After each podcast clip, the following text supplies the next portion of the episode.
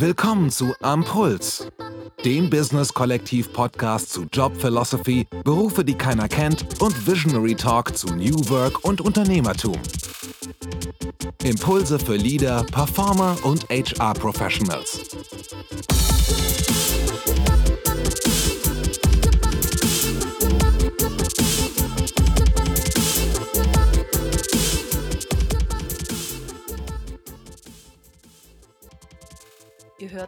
hört aus der Kolumne Visionary Talk.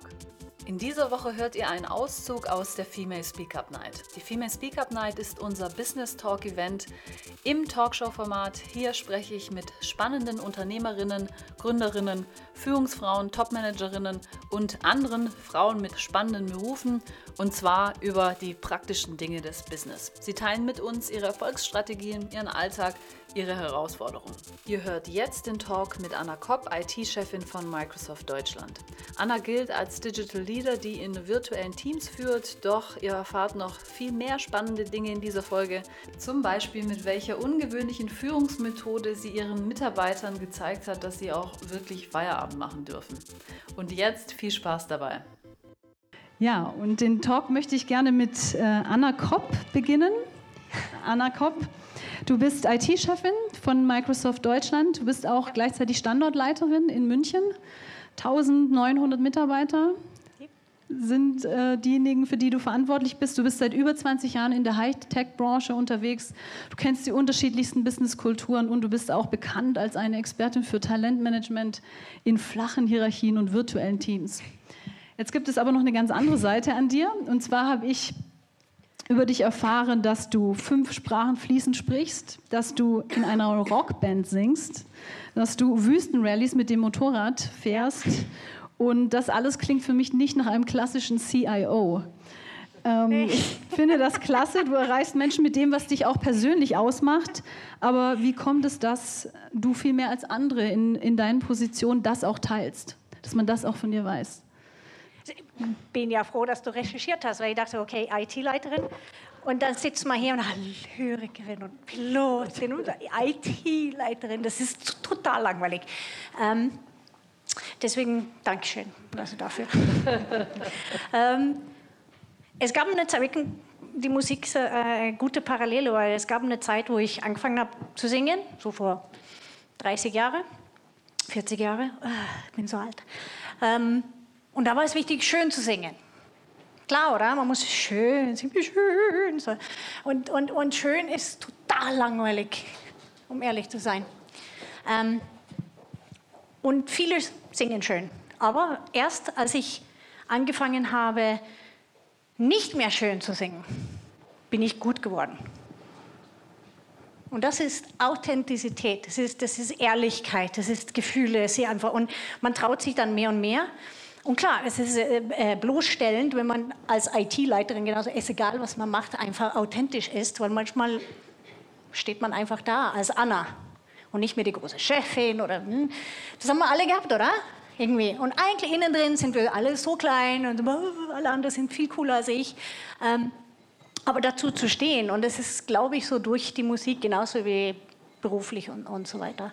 Und ich habe früher immer, das ist, die meisten Frauen, die machen das, was die gut können. Und dann habe ich angefangen, Wüstenrallyes zu machen. Ich fahre so scheiße. Ähm, ach, mein Mann da immer irgendwo ganz vorne, bist du hingefallen? Nee, nee, alles in Ordnung. Ähm, aber ich habe mir entschieden, irgendwann vor fünf, sechs Jahren einfach so, nee, ich werde nicht mehr nur das machen, was ich gut kann, damit ich gut dastehe, perfekt und brav und, und so, das Mädchen, sondern weil es mir Spaß macht ich mache es halt nicht so gut, deswegen brauche ich Trainings. Ja, genau. Den äh, Faktor der Authentizität, ist das auch was, was du in der Teamführung mit einbringst? Und wenn ja, wie sieht es aus? Wie führst du deine Leute? Ja, die müssen halt mich so nehmen, wie ich dann bin. ähm, Nummer eins, das Wichtigste in einem Team ist Spaß zu haben. Klar, man muss professionell, du musst deine Zahlen liefern, aber wenn du keinen Spaß hast, wenn ihr ein Team habt, ich habe eine Person hat Spaß, der andere keinen Spaß. Wer macht den besseren Job? Ha? Wer betreut den Kunden besser? Wahrscheinlich der, der Spaß an der Sache hat. Und es ist so wichtig, das zu vermitteln. Und es bedeutet nicht, dass wir nur einfach nur rumtänzeln und Spaß haben. Man muss natürlich leisten. Aber ähm, man muss als Chef sehr signalisieren von Anfang an, ja, Spaß ist erlaubt, weil das kommt wirklich top-down.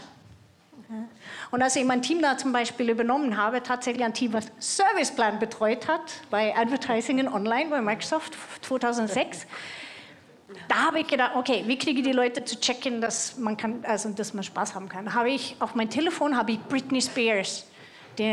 Ups, ja, so als Klingelton, geil. Dann habe ich und ähm, mein Telefon auf den Tisch gelegt, bin ich im Meetingraum und habe mich selber angerufen. Und da stand dieser blöde Klingelton. Irgendwann sind die draufgekommen. Äh, ja, nee, also warum ist sie immer. Hm. Dann habe ich meinen Mann ge gepinkt.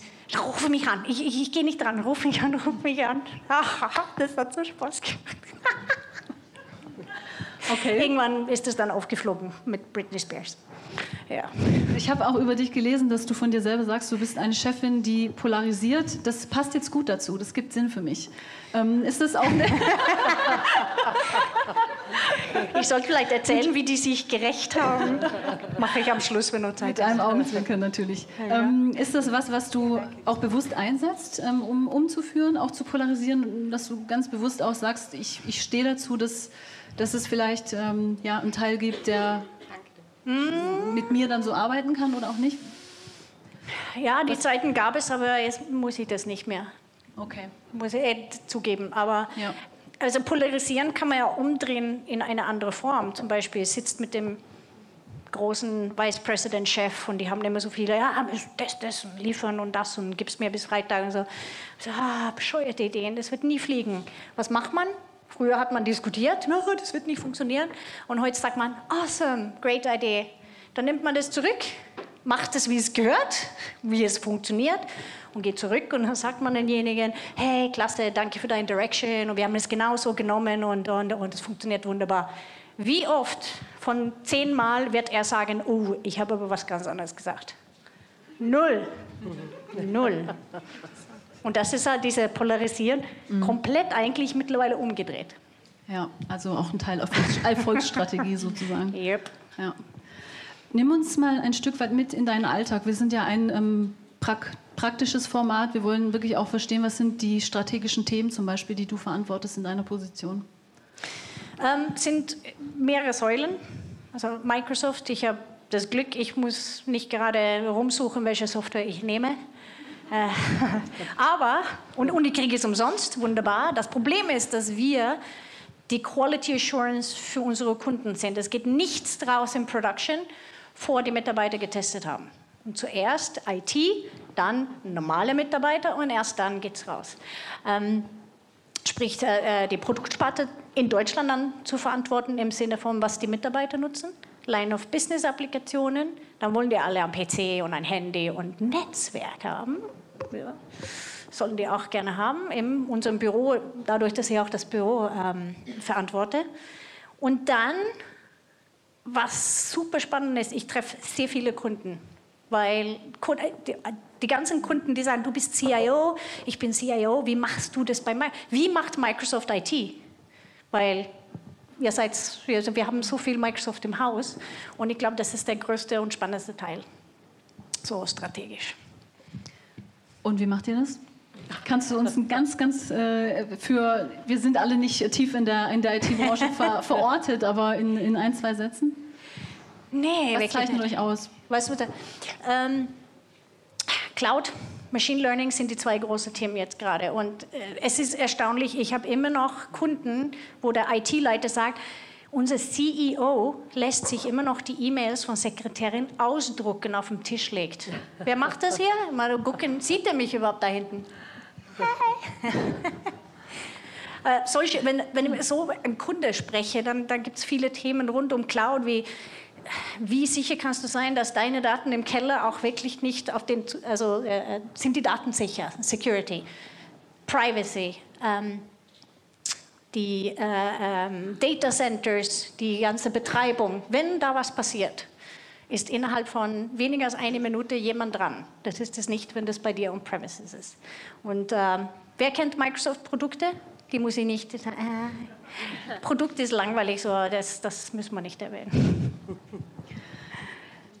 Du führst dein Team größtenteils auch virtuell, das heißt natürlich ja. ortsunabhängig. Ähm, ähm, viele arbeiten ähm, zu anderen Zeiten, zu, an mhm. anderen Orten.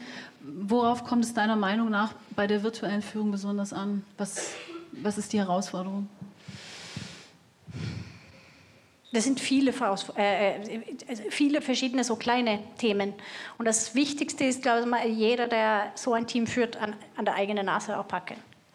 Weil man sieht, wenn man zum Beispiel eine Videokonferenz hat mit einem Team, man sieht sofort, wer Facebook und wer nicht. Wo die hingucken auf dem Bildschirm. Und auch ich. Okay, also man, man, muss schon diszipliniert selber sein. Es gibt kleine Tricks, zum Beispiel, wenn ich ein, ein, ein virtuelles Team habe. Wenn ich meinen Laptop wegschiebe und einfach in so einen Stuhl und ein bisschen nach hinten gehe, dann sitze ich eher wie ein Studio und ich, so, ich darf also nicht okay, wenn ich rutsche und mein Keyboard kommen. Ähm, und das macht automatisch ein ganz anderes Gefühl, wenn das von beiden Seiten zum Beispiel gemacht wird. Aber es geht ja nicht nur um die direkte Konferenzen, sondern wenn ich ein Team habe, kommuniziert man ja auch mit Chat und, und, und andere Art und Weise. Wie man dann halt Spaß zusammen macht virtuell, das ist nicht so leicht. Aber man muss einfach Methodiken äh, entwickeln, wie eine WhatsApp-Gruppe vielleicht, wo man Einfach nur die blödsten Scherze kommen von Chef, dann werden die anderen schon auch ein bisschen locker geklopft. Normalerweise. Und die Mitarbeiter kennen auch den Unterschied, wann was ernst gemeint ist und wann wirklich. Ja. Ähm, ja. Klingt ja alles sehr, sehr spaßig hier. Ich arbeite hin und wieder auch tatsächlich so. Ähm, jetzt bist du ja seit 20 Jahren schon in der, in der Tech-Branche unterwegs. Du hast unterschiedliche, ich sag mal auch Phasen, wie sich Führung entwickelt hat, mitgemacht. Du kennst noch sozusagen das alte mhm. Modell auch mit ja. ganz starren Hierarchien und arbeitest jetzt in einem Umfeld, das ähm, sehr flach ist, sehr frei ist. Ähm, man sagt ja auch gerade in dem Bereich der neuen Arbeitswelt ist es eine besondere Herausforderung, auch als Führungskraft zu lernen, zum Beispiel in dieser flachen Hierarchie keine Angst vor dem Kontrollverlust zu haben, den viele ja haben, ja? weil ich jetzt ja eben äh, nicht mehr genau durch die Linie führen kann. Ist es auch bei dir persönlich ein Stück weit eine Entwicklung gewesen oder warst du immer ganz offen auch dafür, ähm, da weiterzugehen oder ähm, auch Neues dazu zu lernen? Ah, schöne Frage, weil ähm, nee, ich habe da ziemlich früh erkannt, für Frauen ist die flexible Arbeitswelt, wo ich die Möglichkeit habe, dadurch, dass ich von zu Hause oder von überall arbeiten kann. Wenn ich da um, um nachmittags um zwei, drei gehen kann, meine Kinder abholen und irgendwann im Bett bringen und sagen, da arbeite ich einfach von zu Hause ein paar Stunden weiter. Diese Art von also flexible Arbeitszeiten und Arbeitsorten ist vor allem für Frauen und Vereinbarkeit von, von äh, Familie und Beruf super wichtig. Und das, was wirklich funktioniert, damit wir auch ein Leben haben. Und das Schwierige war, andere Leute beizubringen, dass das funktionieren kann. Ich habe 2006 ein Team übernommen. Ich war also die neue, neue Chefin und wir, wir hatten die ersten zwei Monate nur Trainings und am 1. Januar sollten wir mit den Kunden live gehen. Und ich hatte ganz viel zu tun, Hiren, Trainings, Tools, äh, Equipment zu besorgen. Und die Mitarbeiter, die, die ersten, die da waren, von zehn bis vier Trainings und dann war nichts, weil wir zwei Monate keine Kunden hatten. Dann wundert man sich irgendwann, 18.30 Uhr, warum hocken die alle da? Warum hocken die da? Weil die Chefin noch da ist, oder? Okay, 2006, das ist jetzt schon zwölf Jahre her, 13. Dann habe ich Servus gesagt, bin im Keller, also in der Backgarage, habe mich hinter ein Auto versteckt, weil damals hatten wir auch nicht alle Laptops und so, geschaut, dass die weg waren und dann bin ich hoch und habe weitergearbeitet. Ging kein also Weg daran vorbei. Volldepp irgendwie da versteckt. Manchmal kam da jemand, was machst du denn da? Ähm, und das war wirklich, um zu forcieren, dass es ist okay, also dass du jetzt gehst, weil es ist einfach die, die Situation und die Lage. Das ist natürlich sehr zugespitzt und vielleicht würde andere Leute sich nicht hinter ein Auto verstecken, aber das habe ich gemacht.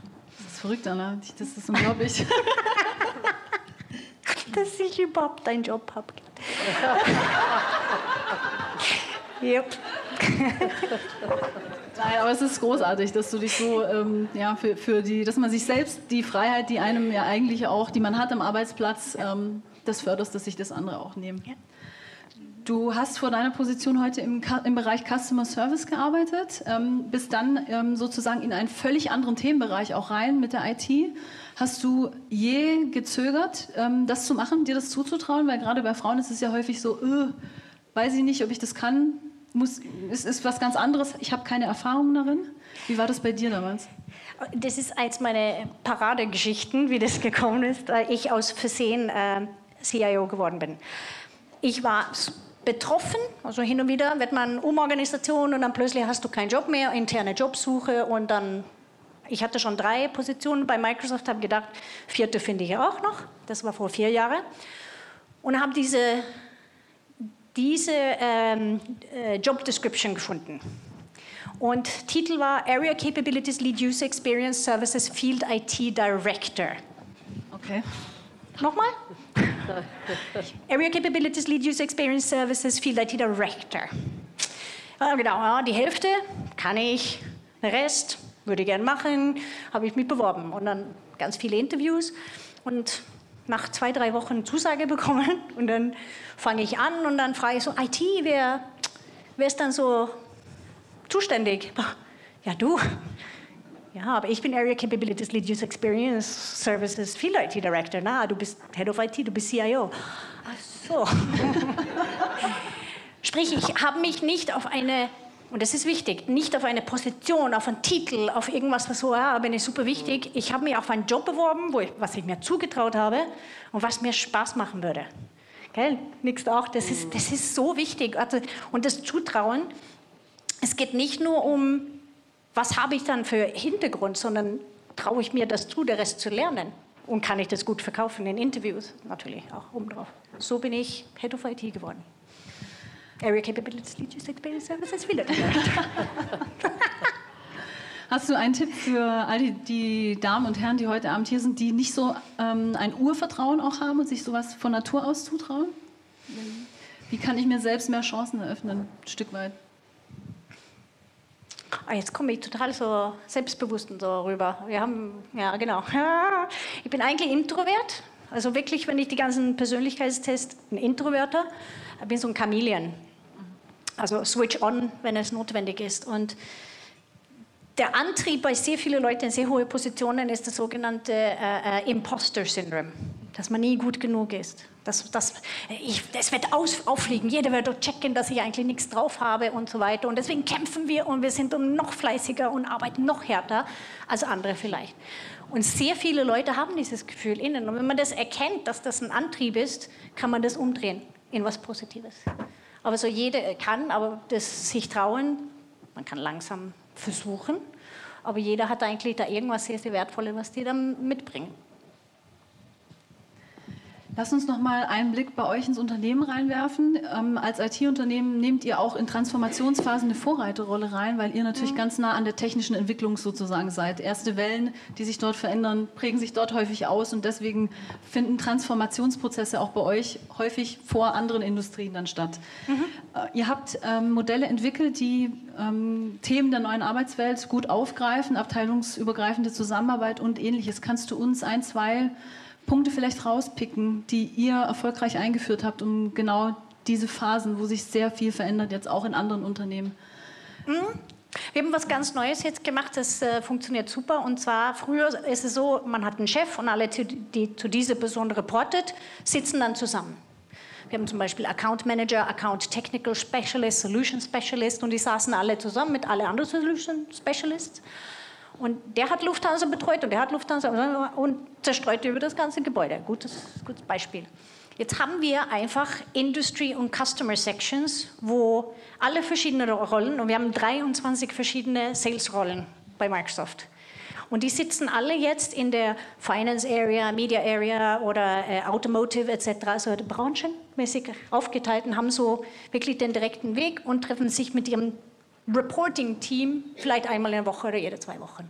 Funktioniert super, weil die Wege sind kürzer, die kriegen viel mehr Flurfunk mit und das kann man vielleicht denken, dass nur bei großen Firmen möglich ist, aber auch bei kleinen Firmen, so wie wer hat mit wem zu tun, da muss man volle Klarheit haben, weil das ist, was ein äh, Unternehmen erfolgreich macht. Technologie und so weiter ist natürlich auch sehr, ähm, sehr also grundlegend, aber wenn Menschen mit Menschen zu tun haben wollen, ist Technologie nicht Nummer eins, sondern ist nur, das ist ein Tool, aber soll nicht halt das äh, Kernthema sein. Ihr habt im Gegensatz zu anderen Unternehmen jetzt in der IT-Branche eine relativ gute Quote auch ähm, bei Neueinstellungen von Frauen zum Beispiel. Ja. Ähm, 30 Prozent in Deutschland sind Frauen, 20 Prozent des Managements sind weiblich, was für den IT-Bereich sehr gut ist. Ähm, wie, was macht ihr, um das hinzubekommen? Was ist der Unterschied? Ähm, eins der größten Beschwerden ist ja, wir, wir kriegen ja keine Bewerbungen von Frauen. Und das ist äh, ähm, die, die Antwort habe ich von der anderen Women's Panel von jemandem von Siemens. Hat gesagt, deswegen brauchen wir Role Models und Leute, die, die einfach wegen Quote geheiert wurden. Weil, wenn ich zehn Kandidaten habe, eine davon ist eine Frau und die ist aber leider vielleicht von den Skills nicht passend, dann ist es am einfachsten, ja, ich musste eins von den Männern dann eben nehmen. Nein, wenn es Quoten gibt, weitersuchen, weil da draußen ist mit Sicherheit jemand, der genau auf diese Rolle besucht und da muss man knallhart sein. Deswegen glaube ich schon, dass diese Quoten, wo einige sagen, hat doch keinen Sinn, jemanden einzustellen, nur weil sie Frau ist, nee, darum geht es nicht. Dann sollen die weitersuchen. Das ist das ist super wichtig. Dankeschön. Ja. Und früh anfangen. Wir machen Girls Day zum Beispiel, dass wir schon bei Mädchen anfangen, weil wenn die ja schon nicht sehr früh mitkriegen, ja klar kannst du Scientist oder Programmiererin werden oder, oder in einem technischen Beruf, aber auch bei, unsere, äh, bei uns im Tech-Unternehmen ist ja nicht nur Engineers, was wir brauchen. Wir haben Personalabteilung und Finanz, Buchhaltung und alle möglichen also Services und Operations Rollen. Es gibt so viel mehr da draußen. Ähm, und das muss man sehr früh raus in den Schulen, äh, Unis besuchen, zum Beispiel machen wir auch und erzählen, was wir machen. Und nicht nur in den, und das ist key, nicht nur in diese klassischen Studiengänge, da gehen wir zu den Software Engineering äh, Ausbildungen. Es gibt so viele mehr und sprechen über Microsoft, über Frauen und was wir bewegen wollen. Letzte Frage für unseren Talk heute. Du hast ein diverses Team, Männer und Frauen natürlich. Was macht Frauen und was macht Männer im Job erfolgreicher? Ja, glauben wir. So. Es gibt eigentlich, nee, nicht Männer und Frauen, es sind Menschen. Es gibt immer, einer ist schüchtern, einer ist schwarz, einer ist schwul, einer ist das, ah, spannend, bunte Menschen, alle Sorten, das finde ich super. Und gerade die, die vielleicht so Underdog-mäßig sind, ja. Und dann, dann, dann, dann gucke ich nicht, ob Männer und Frauen erfolgreich sind, ich gucke den Menschen an. Und wenn ich eine gute Mischung habe von, von Ethnizitäten und, und äh, Kulturen und, und so, äh, wie viel, wie viel zusätzliche äh, Austausch da stattfindet, von wenn jemand, ja, ich war zu Hause über, oder im, im Urlaub. Wenn ich nach Hause gehe, gehe ich nach Schweden, aber der andere Kollege geht in die Türkei. Ja? Und da alleine hat man schon so Berührungspunkte, weil es sind unterschiedliche Kulturen, die aufeinander kommen. Und wenn das dann transponiert wird auf den Arbeitsplatz, hat jeder dann halt Schwächen, Stärken. Und ähm, wenn ich die gut als Manager einschätzen kann, kann ich ja die Menschen auch gut einsetzen. Und deswegen glaube ich, dass jeder erfolgreich sein kann. Aber wenn ich eine gute Mischung habe, ist das ganze Team erfolgreicher. Macht Sinn, oder? Ja, absolut. Ja, genau. Vielen Dank, liebe Anna, für die, gerne, gerne. den Talk mit dir. Dankeschön. Wenn euch diese Folge gefallen hat, dann freue ich mich über eine 5-Sterne-Bewertung oder einen kleinen Text von euch. Bis zur nächsten Folge, eure Anna Rossi vom Business Kollektiv.